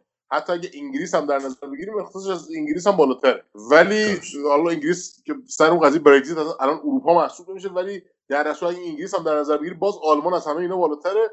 ولی نمی‌ذارن که کار درستی هم می‌کنن. پول زیادی تو فوتبالشون بچرخه. یعنی مثلا یه یه بازیکن مثلا نمیاد بره مثلا دورتموند با مثلا 200 میلیون یورو. یا مثلا اصلا ما غیر از دورتموند و بایرن این حرفو برای باشگاه دیگه تو آلمان نمی‌تونیم بزنیم. اینا بازیکن بالای 20 میلیون ندارن اصلا هیچ باشگاهی تو آلمان. یعنی مثلا یه دفعه یه بازیکن میره تو یه تیم متوسط آلمانی 10 میلیون همه کپ می‌کنن. یعنی آره. یه اتفاقی که حتی تو تیمای مثلا درجه سه سری آ میفته شاید مثلا یه یه بازیکنی بیارن که مثلا با دو میلیون میاد و آخر مثلا میره توی تیم انگلیسی با 50 60 میلیون. و اون باشگاه کلی سود آره. می‌کنه. همین دورتموند خودش کلی سود کرده رو بازیکناش. ولی ببین کلا حالا با آلمانیا صحبتی نکرده بودن. به هزار و یک دلیل. شاید یکی از این بود که اینا خب آدمایی که بیش متفکرن وامیستن ببینن آخر قضیه چی میشه. به قول آمیانه وسط بازن خب به قول که بچه ها وسط بازن وامیستن وسط آخر هر جا برنده شد میپرن اونوری. و به نظر من کار درستی هم کرده بودن. از آدمای زیرکی مثل پرز و آنیلی و خب مدیرای منچستر که همه آمریکایی یا بقیه آمریکایی این وسط انتظار دیگه هم نمیره.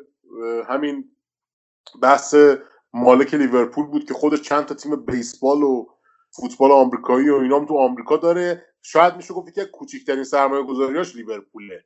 یعنی آره. باز ولی باز اومد راجع به این قضیه صحبت کرد. اونم با یه چجوری بگم من یه ژست خیلی منفعل و به آره حالت من من صدای شما رو شنیدم من کلیشه ای بود دیگه. آره. اصلا کلیشه ای بود. یعنی آقا یعنی اصلا این کارهایی که این رئیس جمهورها مثلا یه پیام میفرستن برای یکی. خب، آره دقیقاً دقیقا دقیقا. همون جوری بود. که آره من در صورت که عزیز من همه می‌دونن که تو اونجایی داری نگاه می‌کنی که پول توش هست. سوپرلیگ توش پول بوده. و تو ناراحت و تو خوشحال شدی سوپرلیگ کنسل شده. عمراً تو اونجا خوشحال میشی که سرمایه سرمایه گذاری که لیورپول کردی دو برابر بشه اونجا خوشحال میشی. نه اینکه نمی‌دونم هوادار لیورپول اعصابش خورد بشه.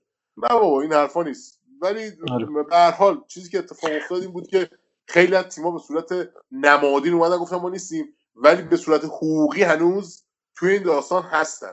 و اگه بیان بیرون گفتم باید ضرر زیان بدن. این قضیه هنوز تمام نشده و قطعا ادامه داره. من مطمئنم به همین راحتی ها تیم‌ها بیخیال این قضیه نمیشن چون نمی‌تونن بیخیال این بشن که به راحتی ورشکست بشن. خیلی ساده. است. و صحبت از روح فوتبال شد بعد از استعفای آنیلی از ECA اتحادیه فوتبال اروپا میشه گفت. دیدیم روح فوتبال خودش رو نشون داد و ناصر الخلیفی جایگزین آنیلی شد و در یک انتصاب قشنگ اومد. انتصاب شد. آره. و قشنگ روح فوتبال رو اونجا دیدیم. دوست صمیمی چفرین و کسی که فکر می‌کنم زیرا به خیلی از مدیرای این باشگاه ها رو پیش چفرین زده. مطمئنم حالا از این بگذریم ولی آقا یه چیزی. من امین یه چیزی بگم. اصلا شما می‌دونید چرا فوتبال به این وضع افتاده؟ یکی از دلایلش این آقای ناصر الخلیفیه. چرا؟ و امثال اونجایی ناصر الخلیفی. ببین اصلا سوال اصلی این چیزیه که تو می‌خوای بگی. ببین اون اصلا موقعی ببین، که اون موقعی که نیمار دلار. اصلا قبل از اون قبل از اون اون موقعی که قطریا ریختن چی میگن منچستر سیتی رو خریدن. اماراتی ها ریختن آرسنال رو خریدن. اماراتی ها نمی‌دونم ریختن پاریس سن رو خریدن. طرفدارای فوتبالی که دنبال روح فوتبال بودن نگران روح فوتبال نشدن. این همه پول یهو از کجا اومد؟ چرا اون موقع بعد- کسی نپرسید ما دنبال روح فوتبالی بعد اصلا ببینید ما دوستان ما دیبالا رو آوردیم. چجوری؟ چهل میلیون در مجموع دیبالا رو خریدیم پنج سال پیش. و چجوری خریدیمش؟ سی میلیون دادیم با دو تا بازیکن پریماورا خب یعنی سی میلیون دیبالا رو خریدیم. یه بازیکنی مثل نیمار رو با اون قیمت نجومی و عجیب غریب با چند تا بازیکن دیگه اونا با قیمت نجومی خرید اومد بازار فوتبال اروپا رو برد به سمتی که الان یه بازیکن متوسط وقتی روش 5 میلیون قیمت می‌ذاریم میگه این بیشتر از این حرفا میارزه. چرا؟ برای که آقای ناصر الخلیفی گند زد به اقتصاد فوتبال جهان. وقتی اون موقع کسی نگران 200 میلیون روح فوتبال نبود. آره دیگه اون موقع کسی نگفت آقا تو که الان داری 200 میلیون برای نیمار میدی حقوقش هم معلوم نیست چقدر هر چی حساب می‌کنی هی با بانساش و اینا می‌زنه بالا. اون موقع کسی نگفت آقا دیگه یه بازیکن دوزاری توی لیگ انگلیس دیگه اون وقت میاد میگه آقا من هفته ای زیر یه میلیون پوند نمی‌گیرم مثلا. خب؟ آره. اینا رو کسی بهش اون موقع فکر نکرد. ولی آقای ناصر خلیفی الان میاد با شایستگی هرچه تمامتر میاد میشه رئیس اتحادیه باشگاه اروپا و معلوم نیست گنده بعدی که می‌زنه چه خواهد بود. این یه چیزی که کاملا مشخصه. یعنی طرف چرا به اینجا رسیده؟ نه به خاطر اینکه مدیر خوبیه. به خاطر اینکه بچه پول داره. این فقط. دلیلش همینه. یعنی تونسته بخره. چفرین رو بخره بازیکنهای خوب بخره فقط هم خرج کرده. و حتی توی سیتی ما اینو دیدیم. ببین نکن ببین سیتی یک سال هزینه یک سال تیم فوتبال سیتی تیم اولش همه بازیکنها حقوقاش و مربیا همه عوامل تیم چیزی حدود 500 میلیون یوروه برای یک سال. این دیگه. بابا رقم اصلا- کمی نیست. بابا اصلا امین امین اینا اینا اومدن سر فرپلی مالی اینا اومدن متهم شدن. خب؟ بعد قضیه ماسمالیزیشن شد تبرئه شدن جریمهشون کردن. که هیچ وقت تا آخر عمرم این حرف زدن نمیره مورینیو اومد گفت اگه گناه نکردن چرا متهم شدن؟ خب؟ آره. اگه گناه نکردن چرا جریمهشون کردی آره. خب؟ اگه گناه نکردن. به خاطر چی جریمه شد؟ اگه گناه کردن چرا جری... محرومشون نمی‌کنی؟ این خیلی واضحه. مگه آره. میشه اینا گناه مگه میشه اینا اتهامی داشته باشن که پول حل بشه؟ مگه اصلا چیزی داریم ما؟ فرپلی مالی آقا. خیلی ساده است. رعایت کردی کارت ندارن رعایت نکردی باید چمپیونز لیگ محروم بشی. اصلا ما دیگه مدل سومی نداریم ولی اینا همه رو خریدن. و خود آقای گواردیولا که الان میاد از سوپر لیگ میگه که نه این بده فلانه. چرا اون موقع که تیمت شیتیل داد و چمپیونز محروم نشد OK بودی؟ اصلا سوال مهمتر می‌دونی چیه؟ پاشا سوال مهمتر این آقای گواردیولا تو, تو توی کدوم تیم متوسطی کار کردی که این همه پول خرج تیمت نکرده باشن و بتونی فوتبال زیبا ارائه بدی؟ تو توی هر تیمی رفتی برات بریز و بپاش کردن و از اون سرمایه‌ای که تیم باشگاه برات و در اختیارت گذاشته استفاده کردی. پس اصلا این خرج رو اصلا این خرج رو برای هر مربی بکنه. هم پیرلو. پیرلو خودمون. برای هر آره. مربی می‌کنن تیم بره فینال چمپیونز لیگ. بابا آره. تو پیرلو که دفاع می‌خوام. بفرما. top 10 دفاع دنیا چهار تاش برای تو. از ده تا گرونترینا بیاد چهار تا نصفش مال تو. خب دیگه اگه تو تیمو نبری فینال چمپیونز لیگ بعد بگیرن کتکت بزنن قشنگ. یعنی بگن آقا ما اومدیم یه میلیارد یورو برات بازیکن خریدیم. چرا تیمو نتونستی ببری فینال؟ خب. پیرلو پیرلو هم یه سری مشکلات داره دیگه. آقا الان استقلال. سه تا مهاجم نوک داره پیرلو یه مهاجم نوک داره. خب این مثلا ساده ای که می‌تونم بزنم. خب آره. آره یه سری مشکلات هست. ما ببین من خودم الان با امین سر این قضیه بحث بود که ما نیام دیگه بحث زرد کی میاد کی میره. الان کی اخراج میشه کیو می‌گیریم و بکنیم. چون دیگه خسته شدیم چند ساله. پیرلو رو الان میندازن بیرون. دوباره آلگری میارن. دوباره آلگری میاد یه سری نتیجه OK می‌گیره. بعد بعد یه چند سال دوباره میگن آقا نه آلگری فوتبال زیبا بازی نمی‌کنه. حال طرفدارا به هم خوره. دوباره یه مربی در پیت میارن که دوباره همون به آلگری راضی بشن. هم خب این اصلا یه, یه loop معیوبیه که ما افتادیم توش و می‌تونیم من و امین تا ابد راجبش قور بزنیم. خب ولی آره. واقعا دیگه خسته شدیم. یعنی ببین من الان داشتم به همین می‌گفتم من شخصا اگه هر کی بیاد رونالدو رو بندازه بیرون من فنشم. خب یعنی بیاد بگه آقا من رونالدو رو نمی‌خوام من میشم فنش. حالا باشه. ببین فعلا این اینا اینجا نگه دار چون پارت بعدی در موردش مفصل صحبت می‌کنم. من یه سوال بپرسم بحث سوپرلیگ رو ببندیم بریم سراغ این اخبار دوم و این داستانی که با هم صحبت می‌کنیم.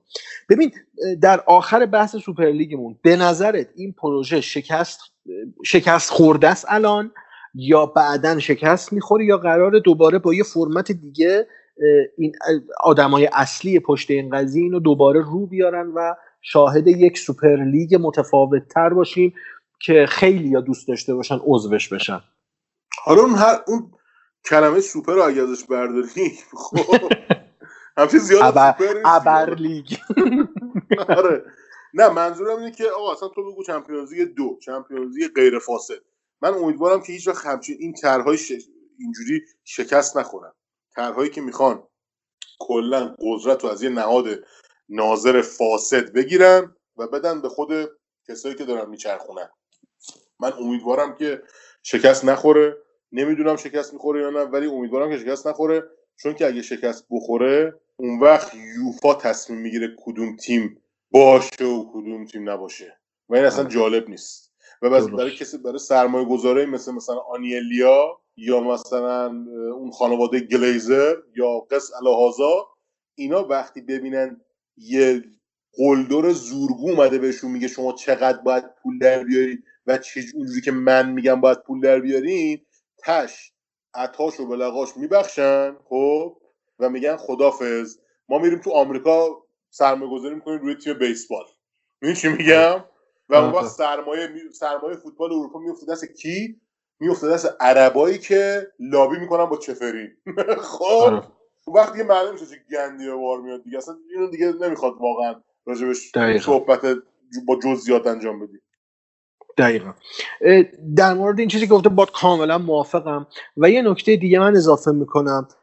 اگر فیفا واقعا احساس خطر می‌کنه با قضیه سوپر لیگ بهتره از الان بره سراغ تیمایی که مالک های غیر بومی دارن و یک حسابرسی درست حسابی از اون تیما بکنه که این همه پول چطور یک شبه تزریق میشه به یک تیمی و چطور تیمی که تا قبل از ورود یک سری مالک های متمول هیچ چی میگن افتخاری تو باشگاه تو تاریخ خودش نداشته چطور بعد از تزریق میلیاردهای یورو پول تبدیل میشه به تیم مدعی و اینجا روح فوتبال آسیب نمی‌بینه.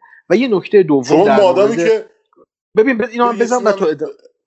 بگو بگو بگو بگو بگو نه نه بگو تو جواب بده اینو من, من می‌خواستم بگم. مادامی که می‌خواستم میگم مادام که شیتیل بدی هیچ اتفاقی نمیفته آره یعنی تو آره. وقتی بیای به یوفا اعتراض کنی میگی این چه وضعیه این که دلیل اینکه تیم من ورشکست شده اینکه من فر پلی مالی رو نتونستم رعایت کنم به دلیل اینکه نتونستم درآمد خوبی داشته باشم تویی محکوم مهم. میشی خب دقیقا. ولی جایی که بیای میگه آقا من درآمد نداشتم. خب کلی هم پول علکی خرج کردم. انقدرش هم مال تو. میگن OK مثل منچستر سیتی. که هیچ دقیقاً. به هیچ جا نرسید. تو اروپا تو این چند سال و اینکه فقط پول خرج کرد. و همه هم می‌دونستن که ان میلیون یورو بالای اون چیزی که یوفا مقرر کرده بود پول خرج کرده. خب و تراز فوق العاده منفی داشته. شیتیل رو داد همه چی OK شد. الانم که می‌بینی یه هفته دیگه امسال اصلا با داوری رو قهرمانش کرده. من شک ندارم. آره دیروز هم اولین گل تاریخ خودشون رو تو نیمه نهایی چمپیونز لیگ زدن. اولین و دومین. آن نکته بعدی که می‌خواستم در مورد این داستان بگم برای تیم هایی کسایی بود که تیما رو به تیمای غنی و فقیر تقسیم می‌کردن. و یک سوال اساسی که مطرح می‌کردم مخصوصا تو رسانه انگلیس این بوده که چه کسی چه صلاحیتی رو به این سازمان سوپرلیگ داده که این big six رو انتخاب بکنن؟ چرا مثلا اومدن تاتنهام رو انتخاب کردن؟ چرا آرسنال رو انتخاب کردن؟ کی به اینا صلاحیت این کار رو داده؟ آخرین قهرمانی تاتنهام تو لیگ کی بوده؟ نمی‌دونم آخرین افتخاری که آرسنال کسب کرده چی بوده؟ و اینجور سوال ها که این بحث صلاحیت انتخاب رو مرجع صلاحیت رو پیش میکشیدن که من اینجا می‌خوام به این سوال اینجوری جواب بدم که تو این مواقع تو این شرایط هیچکس به فوتبال نگاه نمی‌کنه. هر تیمی که چی میگن اون تراز مالی و چرخش مالی زیادی داشته و در واقع سرمایه زیادی داشته وارد این بازی شده. حالا چه دوست داشته باشیم چه دوست نداشته باشیم چه کار اخلاقی باشه چه اخلاقی نباشه. ما اینجا در مقام قضاوت نیستیم من حداقل قضاوت نمی کنم که چرا.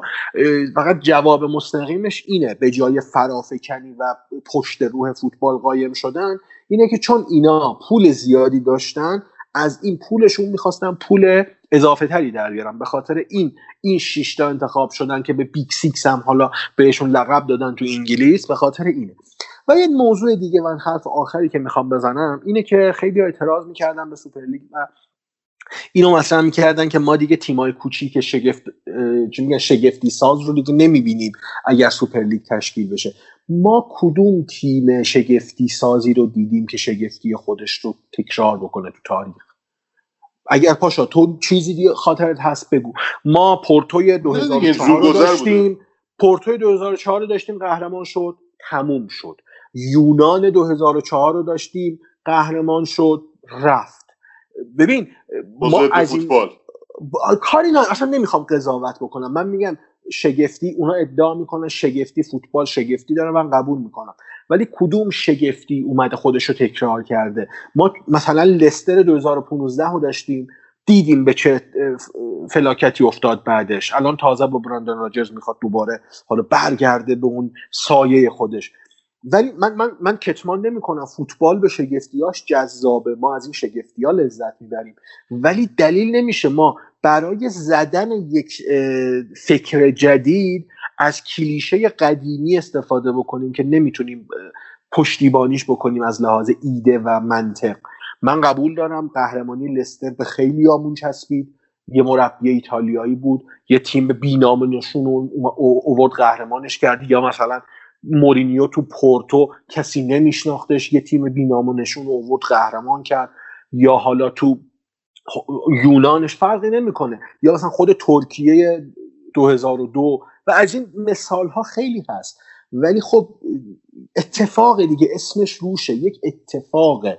یعنی یک بار میفته و ما به خاطر این یک بار افتادن ها جلوی یک سیستم شفاف رو گرفتیم. صحبت اصلی اینه که اینا می‌خواستن یک سیستم مالی شفافی رو به وجود بیارن که یه سیستم مکدری به اسم فیفا و یوفا جلوش رو گرفتن. بحث اصلی اینجاست. حالا اینو مفصل بعدا هم می‌تونیم صحبت بکنیم. اگر تونستیم کسایی که متخصص اقتصادن سری از اقتصاد فوتبال در میارن اگر پیدا کردیم کسایی بودن میاریم با هم مثلا صحبت می‌کنیم اطلاعاتمون هم بیشتر میشه. اون سوالی که از تو پرسیدم خودم جواب بدم. من احساس می‌کنم پروژه شکست خورده است. اگر اینم اضافه بکنم اگر از بود روح فوتبال نگاه بکنم من معتقدم به عنوان یک طرفدار عادی فوتبال که از تلویزیون دارم نگاه می‌کنم احساس می‌کنم به روی فوتبال ضربه خورده. این تصمیم خیلی تصمیم یک هو و آنی بود و خیلی ها شوکه شدن. شاید قرار بود یعنی اون چیزی که پرز می‌گفت قرار بود سال 2024 با اتمام قرارداد اونا با یوفا عملی بشه ولی این کرونا باعث شد اینا ضررشون زیاد بشه و زودتر اعلام بکنن. به عنوان یه بیننده عادی اگر یوفا اینا رو محروم بکنه من از محرومیت اینا استقبال می‌کنم. چون خودمو می‌ذارم جای تیمای کوچیک باز اینو میگم. چون خودمو می‌ذارم جای تیمای کوچیک که یک هو همچین خبری بهشون داده میشه. مثلا همین بنونتو لچه و خیلی لیورنو من ایتالیا رو دارم مثال می‌زنم. باشگاه کوچیکی که مثلا برای یک بازی مقابل یوونتوس اینتر میلان برنامه ریزی کردن تا درآمد داشته باشن یهو این درآمد خودشون در خطر می‌بینن و خودم و اگر جای اونا بذارم حق میدم این محرومیت رو حتی اگر به قیمت کسر امتیاز سقوط به سری پایینتر دسته پایینتر یا حتی محرومیت از لیگ قهرمانان باشه به عنوان طرفدار عادی. ولی اگر نگاه کارشناسی به قضیه داشته باشیم یکم بریم تو عمق داستان همین کاری که امروز تو پادکست کردیم میشه به اون کسایی که پشت این تفکر بودن هم حق داد. اونها هم مدل خودشون رو پیاده بکنن.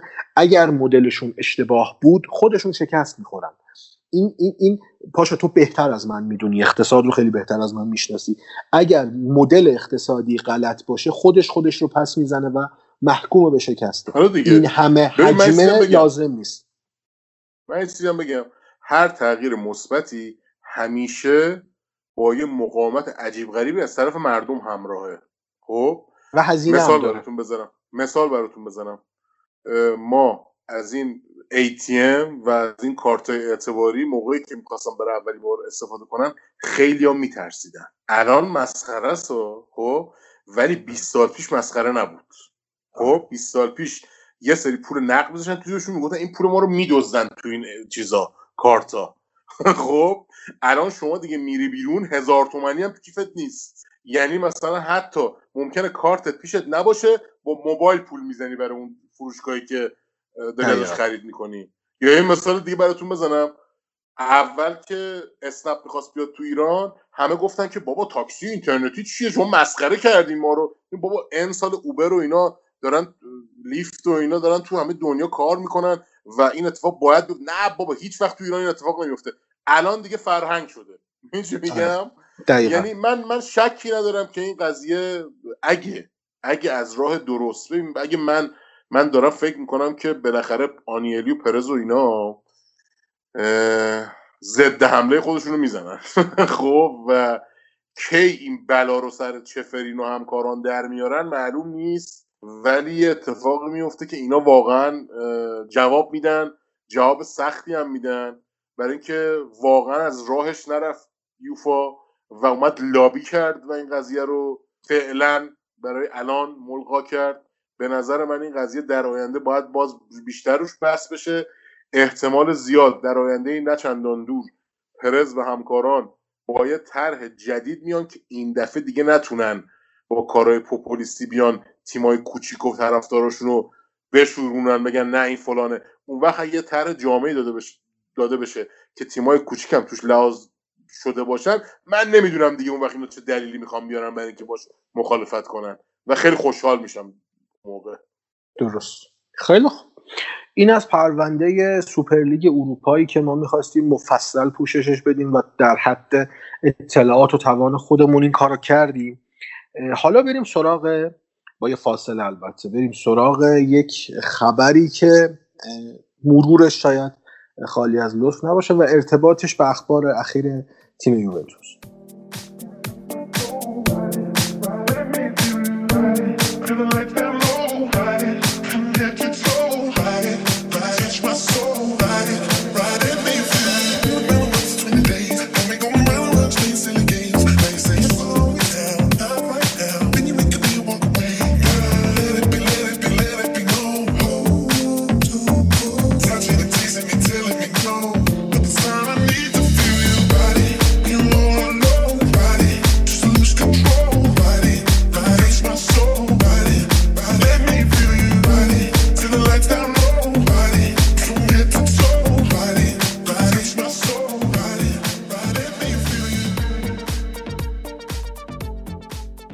تاریخ 28 آوریل سال 2010 آقایی به اسم آندرا آنیلی بعد از جوانی کابولی و ژان کلود بلان که بعد از سال 2008 تا 2010 رئیسای یک ساله یوونتوس بودن و دوران فضاحتباری رو در واقع برای یوونتوس خلق کردن آقایی به اسم آندرا آنیلی که یکی از جوانترین عضوهای خانواده و خاندان آنیلی بود و میشه نسبتش که میشه پسر برادر آنیلی بزرگ. این آقای آندرا آنیلی برای اولین بار اولین حضور خودش رو در باشگاه یوونتوس ثبت کرد. یعنی سال 2010 28 آوریل اولین روز کاری آندرانیلی به عنوان رئیس یوونتوس بود و بعدش شروع یک دوره جدید بود.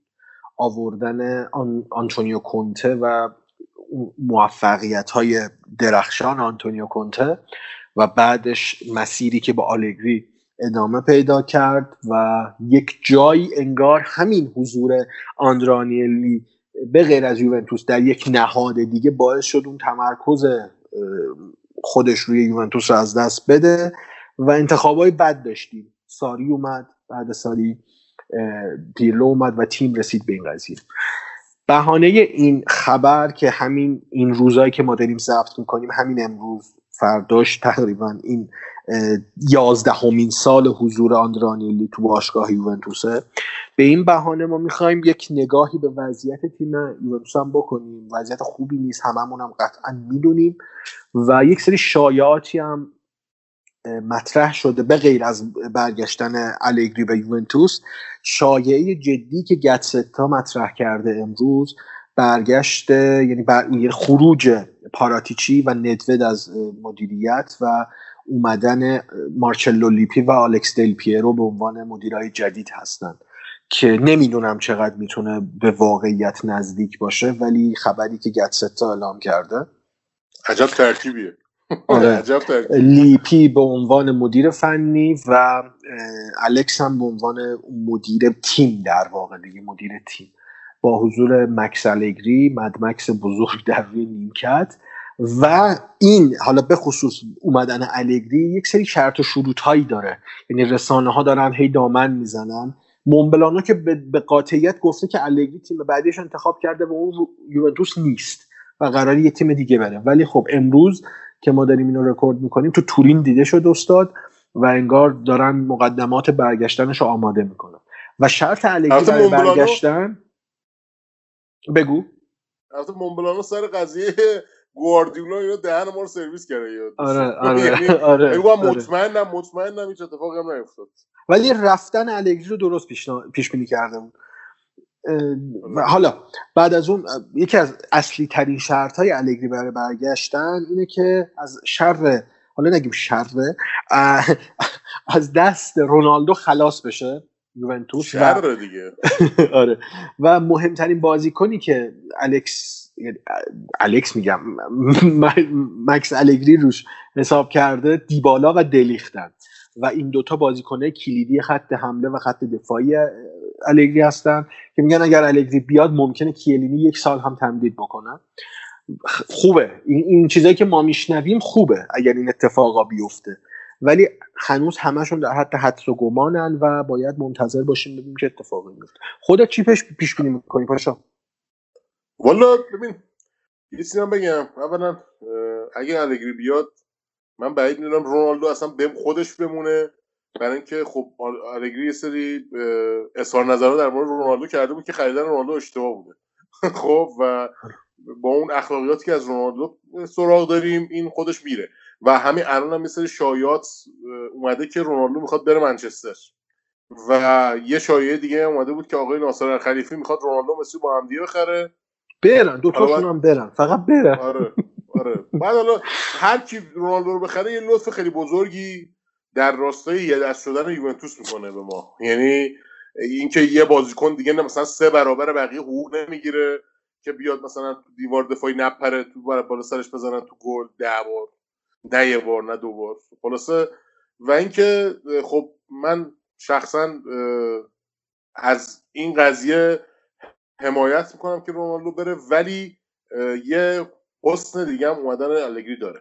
الگری همون موقعی هم که بود ما می‌گفتیم که آقا این یه تاکتیسیان بزرگه و حداقل خوبی که می‌تونه برای ما داشته باشه اینه که این دفاع نابسامانمون دوباره میشه همون دفاع مستحکمی که تعریفش رو می‌کردن همه.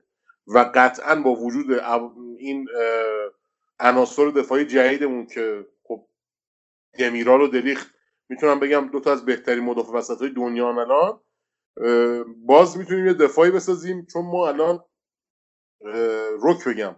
من از پیرلو خوشم میاد ولی نمی‌تونم این قضیه رو نگم که پیرلو واقعا از نظر ساختار دفاعی تیمش تباهه.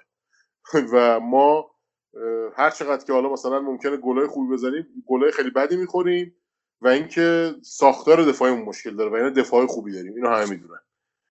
البته دفاع چپ راست ما هنوز نداریم. من و امین که با هم دیگه صحبت می‌کنیم امیدواریم که الگری که میاد یه سری شرط و شروط با خودش بیاره و اون شرط و شروط شامل اینا باشه که آقا یه چهار تا بازیکن درستایی بخرید. اینجوری که تیم یه دونه مهاجم نوک داشته باشه باش ادامه بدیم نمیشه. یعنی همچین اتفاقی واقعا سخته. یعنی سخته که تیم قهرمان باشه با یه دونه مهاجم نوک. یعنی اون مهاجم نوکت که ماروتا باشه موراتا باشه. ببخشید من این دوتا رو همیشه اشتباه می‌کنم. موراتا باشه موراتا واقعا ترکونده تو اینتر یعنی خیلی آره. ترکونده. انصافا کارش درسته. موراتا یه بازی خوب باشه دو تا بازی بد باشه تو سه تا بازی باید بازیش بدی. مجبوری بازیش بدی. اگه نخوای بازیش بدی اصلا باید بدون مهاجم نوک سیستم تو آخه اصلا خیلی- موراتا الان بازیکن 90 دقیقه نیست. یعنی مهاجمیه که یه تایمی از بازی باید بیاد که تاثیر بذاره. آره دیگه. و اینکه ما خیلی الان تیممون باگ داره. تو این خط هافایی که کلی راجبش حرف می‌زنن و اینا متاسفانه تنها بازیکنی که مثل آدم داره بازی می‌کنه ربیو ربیه آره. مک... مکنی هم که همه فهمیدن دیگه. اونم بازیکن 90 دقیقه نیستم. یعنی- آقا مکنی مکنی- خیلی بازیکن خوبیه. من تو پی اس خیلی باش گل می‌زنم. ولی 90 دقیقه نیست. نه ولی ببین مثلا دقت کنی وقتی فیکسه تعویض میشه یا مثلا تعویضی میاد تو. یعنی هیچ وقت 90 دقیقه رو یه خیلی کم بوده بازی که 90 دقیقه fix بوده. معمولا من, این با- بازیکن‌ها من بازم احساس می‌کنم این این آشفتگی سیستم خود پیرلوه. ببین پیرلو هنوز نتونسته به یه ترکیب ثابت برسه.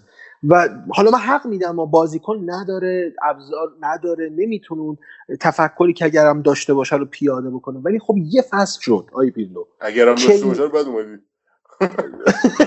اگر اگرم تفکر داشته باشه. ببین آخه نه ببین یه فصل شد. آخه, آخه کی بابا کی یارو- قراره یه بابا یوونتوس یارو یه دست تا حالا ببینیم ببین یارو تا حالا توی روی نیمکت یه تیم آماتور هم قبول دارم. پیرلو مقصر زرتی اومدن نیست. گذاشتنش رو نیمکت یووه. آره. اصلا اشتباه مدیرای ما بوده من فکر می‌کنم من فکر می‌کنم آنیلی انقدر درگیر سوپر لیگ بود. این, این تصمیما رو پاراتیچی و ندوید گرفتن. من اینجوری احساس می‌کنم. ولی آقا بیاید چیز کنیم. یعنی آرزو موفقیت کنیم برای پیلو. تو این چهار پنج تا بازی باقی مونده. چون ما چمپیونز نگیریم خیلی بد میشه. یعنی واقعا به نظرم حالا من بازی رو که نگاه می‌کردم تنها تیمی که ما می‌تونیم از گردونه خارج کنیم به سهمیه بگیریم میلانه. میلان خب یعنی یه بازی مستقیم داریم باش. آره میلان میلان با آتالانتا بازی داره. میلان توی تورین بازی داره با ما و بازی دیگهش تو دوباره تو تورین با تورینو. ببین بازیاش آسون نیست. میلان راحت می‌تونه سهمیه رو بده به ما. یعنی من ببین بازی های میلان آسون نیست ولی یوونتوس غیر قابل پیش بینیه الان اومدیم جلوی آره. اودینزه امتیاز دادیم. ببین ما جلوی تیمایی که امتیاز دادیم به نظر من دلیل داشت. مثلا فیورنتینا تیم خوبی شد دیگه. یهو تیم خوبی شد. یعنی دیگه همه می‌دونن که جلوی دیگه یوونتوس تیم خوبی شد. رفت و برگشت چهار امتیاز از ما گرفت. پراندلی واقعا ترکون بازی رفت مخصوصا. یعنی و تیمایی هم که شانس ما تمام تیمایی که متحول شدن و یه هفته ترکوندن جلوی ما این اتفاق افتاد. و اینکه خب ببین ما خیلی باگا داره تیممون. فقط پیلو نیست بحث بحث پیلو نیست. بحث بازیکن از همش مهمتره که ما نتونستیم ساختاری. اصلا. اصلا آره. ساختار نظم تیمی خیلی به هم ریخته مشخصه. نظم آره فنی. و اینکه خب ببین من کماکان معتقدم که رونالدو خارج بشه تیم خیلی یه دستتر میشه. چون دیگه تیم اه، ناخداگاه نمیان برای بازیکن برای رونالدو بازی کنن. و اون تکروی های بیخودی رو ما دیگه نداریم.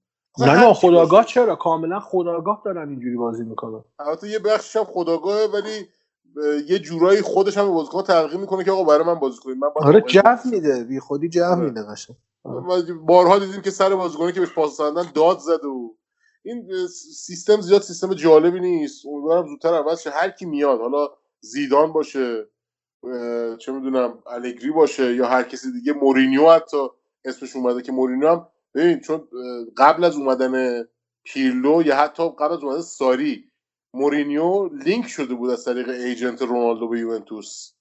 و ممکن ولی ببین امین من داشتم با یکی از بچه ها صحبت می‌کردم. عجب ضد حالی میشه به اینتر اگه مورینیو مر- مربی یوونتوس بشه یعنی فکر نمی کنم اونجوری که ما از کنته خوردیم اون از اونا از بابا. بابا مورینیو براشون سه‌گانه آورده. خداست براشون. آره.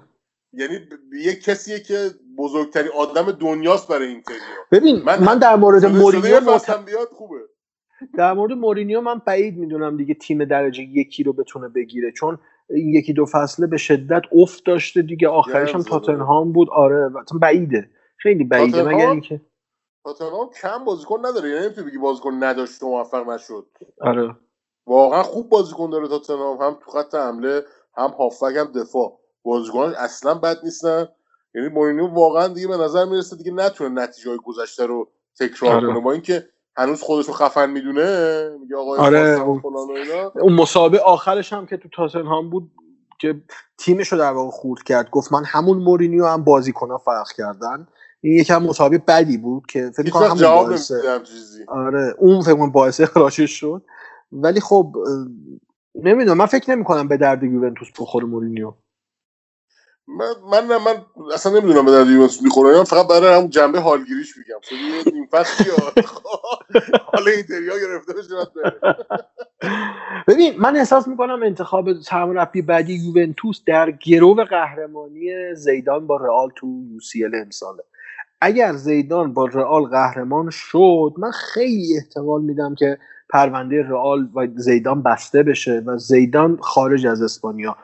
مربیگری بکنه و اون مصاحبه هم که الکس دل پیرو و زیدان با هم داشتن یعنی اون گراها داده شد که دلم برای ایتالیا تنگ شده نمی‌دونم یه همچین چیزهایی گفته شد و من احساس می‌کنم اگر زیدان قهرمان بشه می‌تونه یک شانس خیلی بزرگ برای یوونتوس باشه داشتنش. در غیر این صورت الگری گزینه کاملا محتمل و دم دستیه و هم طرفدارای یوونتوس باش اوکیان نسبتا. به غیر از اون یه فصل آخرش. هم, هم این که احساس می‌کنم می‌تونه دوباره تیم رو جمع بکنه و برسونه به اون دوتا فینالی که قبلا رفتیم. شاید فینال سوم باعث قهرمانی ما شد. ببین هر کی بیاد واضحه که آنیلی باید سر کیسه رو حسابی شل کنه. دیگه دو میلیون نمی‌گیره. هر کی هر کی بیاد 20 میلیون می‌گیره این دفعه. یعنی زیدان بخواد بیاد زیر 20 میلیون نمی‌گیره. الگری بعید می‌دونم زیر 10 میلیون بگیره. کلا باید پول بدن دیگه. باید پول خرج کنن. مربی هم که میاد پول زیاد می‌گیره خب دنبال نتیجهگیریه و قطعا میگه که من فلان بازیکن رو می‌خوام اینو می‌خوام یه چند تا تارگت داره دیگه. مربی و- ولی ولی من بازم معتقدم الگری با تاکتیکی که داره با 80 90 درصد بازیکنهای حاضر الان یوونتوس می‌تونه نتیجه خوبی بگیره. شاید احتیاج. داریم که مثلا هافبک دفاعی بگیریم دفاع چپ و راست بگیریم. ولی بازیکنهایی داریم که می‌تونه الگری از اینا طوری بازی بگیره که با حداقل نتیجه بریم جلو. همون کاری که این فصلهای آخرش می‌کرد. ولی بیاین آماده باشیم که دیگه فوتبال قشنگ نبینیم یعنی آره. یه چند تا فوتبال خوب دیدیم این فصل با اینکه حالا الان جالب نیستیم ولی چند تا فوتبال خیلی خوب دیدیم ولی مخصوصا اون بازیایی که مثلا بارسا رو سه زدیم خیلی حال داد ولی بارسای مرده رو زدیم دیگه بابا دیگه بارسا جنازه ببین فیل مرده یه آمار از بارسا. بهت بگم یه آمار از بارسا بهت بگم بارسا امسال تو فصل 2021 هیچ کدوم از بازی های مهمش رو نبرده. نه جلوی رئال نه جلوی اتلتی نه جلوی یوونتوس بازی های مهم دیگه. هیچ کدوم از بازی های مهمش رو نتونسته برنده بشه. و این یک آمار بد برای بارساست شانس قهرمانی. اسپانیا رو داره. خیلی هم شانسش بالاست. خیلی شانسش بیشتر از بقیه تیماست ولی خب در مورد تیمای بزرگ صحبت شد که ما بارسایی رو بردیم که واقعا جنازه بود. بارسایی نبود که ما میشناختیم. تیم نبودن. به ما امسال پیلو جلو همه تیمای تاپ سری ها خوب نتیجه گرفت. خب در مجموعه بخوام نگاه کنیم. یعنی برعکس الگری ولی به این نتیجه رسیدیم که نتیجه گیری در مقابل تیمای ضعیفه که تیم و بالا نگه میداره یعنی الان اینتر تمام تیمای ضعیف و پار کرد. آره. و با کی؟ با گلای دارمیان. با گلای آره. دارمیان. آره دیگه خوب نتیجه گرفت. کلا اینتر خوب نتیجه گرفت. و آهسته و پیوسته یه رکورد عجیب غریبی زدن که انت بازی پشت بردن و ما یه مقدار ببین کلا اینم بگیم که من نمی‌خوام همه کاسه کوزا سر پیرلو شکسته بشه. فدراسیون فوتبال ایتالیا امسال بد کرد با اون از داوری های اول فصل اون از اون سه هیچ ناپولی. آره برگردوندن نتیجه اصلا یه چیز عجیب غریب. تو ایران هم چیز اتفاقی نمیفته ایران. آره. که بیان اعلام کنن نتیجه برگردن بگن نه چون ببین بعد این- قضیه هم دلیل کاملا غیر فوتبالی داشت. مردم ناپل اختشاش داشتن می‌کردن. برای آره. یه حالی بهشون بدن یووه رو قربانی کردن. من واقعا آره. هیچ این قضیه یادم نمیده یعنی اون یه حالگیری اساسی بود از ما. اون خبر محرومیت بوفون. یه دفعه روحیه تیمو به هم زدن. یعنی اینا شاید برایش مرب... خیلی بد شانس پیرلو شاید برایش مربی دیگه سال اول انقدر اتفاق بد نیفته ولی امیدوارم که پیرلو بالاخره به اون چیزی که می‌خواد برسه اون مربی که همه آره. انتظارشو دارن بشه چون استعدادشو داره پیرلو آره. سال اول اومده اینو یادمون نره سال اولش اومده رفته فینال کوپا سوپر کوپا رو برده که الان 29 اردیبهشت با آتالانتا قراره بازی کنیم فینال آره. آخر و فینالی ما که داریم همین پیلوی که الان همه میگن گن زده در آستانه بردن دو تا کاپ توی فصل با یوونتوسه واسه همین برای یه مربی که سال اول کلا سال اول مربیگریشه توی آماتور و حرفه‌ای به نظر من نتیجه بدی نیست. آره. خیلی گفتنی ها رو گفتیم. این, این شایعاتی که خیلی هم جدی بود در مورد آلگری هم بهش اشاره کردیم. حالا باز هم اگر خبری جدی تر شد تو قسمت های بعدی مفصل در موردش صحبت می‌کنیم. همین. دو تا موضوع داشتیم. پرونده اصلیمون در مورد سوپرلیگ اروپا بود و قسمت دوم سالگرد شروع مدیریت آندره‌آ آنیلی توی یوونتوس و شروع یک راه جدید تو باشگاه و ادامه اخبار یوونتوس هم که پوشش دادیم. ممنون که این قسمت 56 م پادکست جوکاتورا رو گوش کردید. گفتنی ها رو گفتیم. انشالله تو قسمت های بعدی خبرهای جدید بیاد اتفاقای مهمتر بیفته برای یوونتوس پوشش میدیم. شاید یکم فاصله بیفته ولی سعی می‌کنیم کیفیت کار رو حفظ بکنیم دیگه. بهتر از هر هفته اپیزود دادن و حرفای تکراری و مثل گذشته طبق معمول ما رو تو اپلیکیشن های پادکست لطفا گوش کنید. همه جا هستیم توی Castbox Apple Podcasts Spotify و اونجا برامون کامنت بذارید. همینطور که می‌ذارید نظراتتون رو ما می‌خونیم. توی توییتر و اینستاگرام هم هستیم. ولی خب شاید توی توییتر یکم فعالیتمون کم باشه. ولی توی اینستاگرام هستیم. اونجا هم برای ما کامنت بذارید. اخبار رو به روز اونجا ما داریم پوشش میدیم. و اینکه سعی می‌کنیم با قسمت جدید و حرفای جدید که پیرامون یووه هست دوباره هر چه زودتر برگردیم. پاشا حرف آخر. من حرف دیگه ندارم فقط امیدوارم سهمیه بگیریم آره من امیدوارم نتیجه خوب بگیریم ولی میترسم سهمیه بگیریم پیلو رو نگه داریم. امیدوارم که هر چه اتفاق میفته به نفع یوونتوس باشه. تا قسمت بعدی و موفقیت و برد یوونتوس خداحافظ.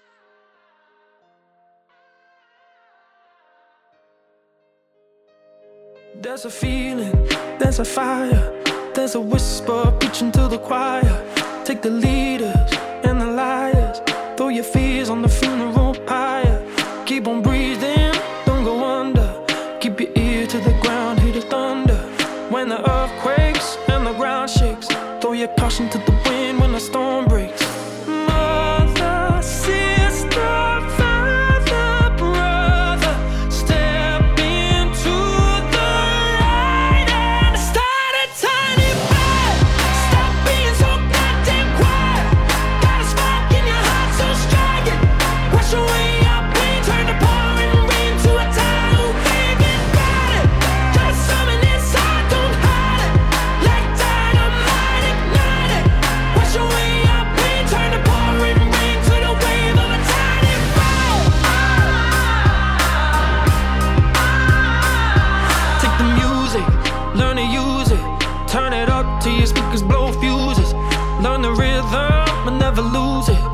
I'm moving to your normal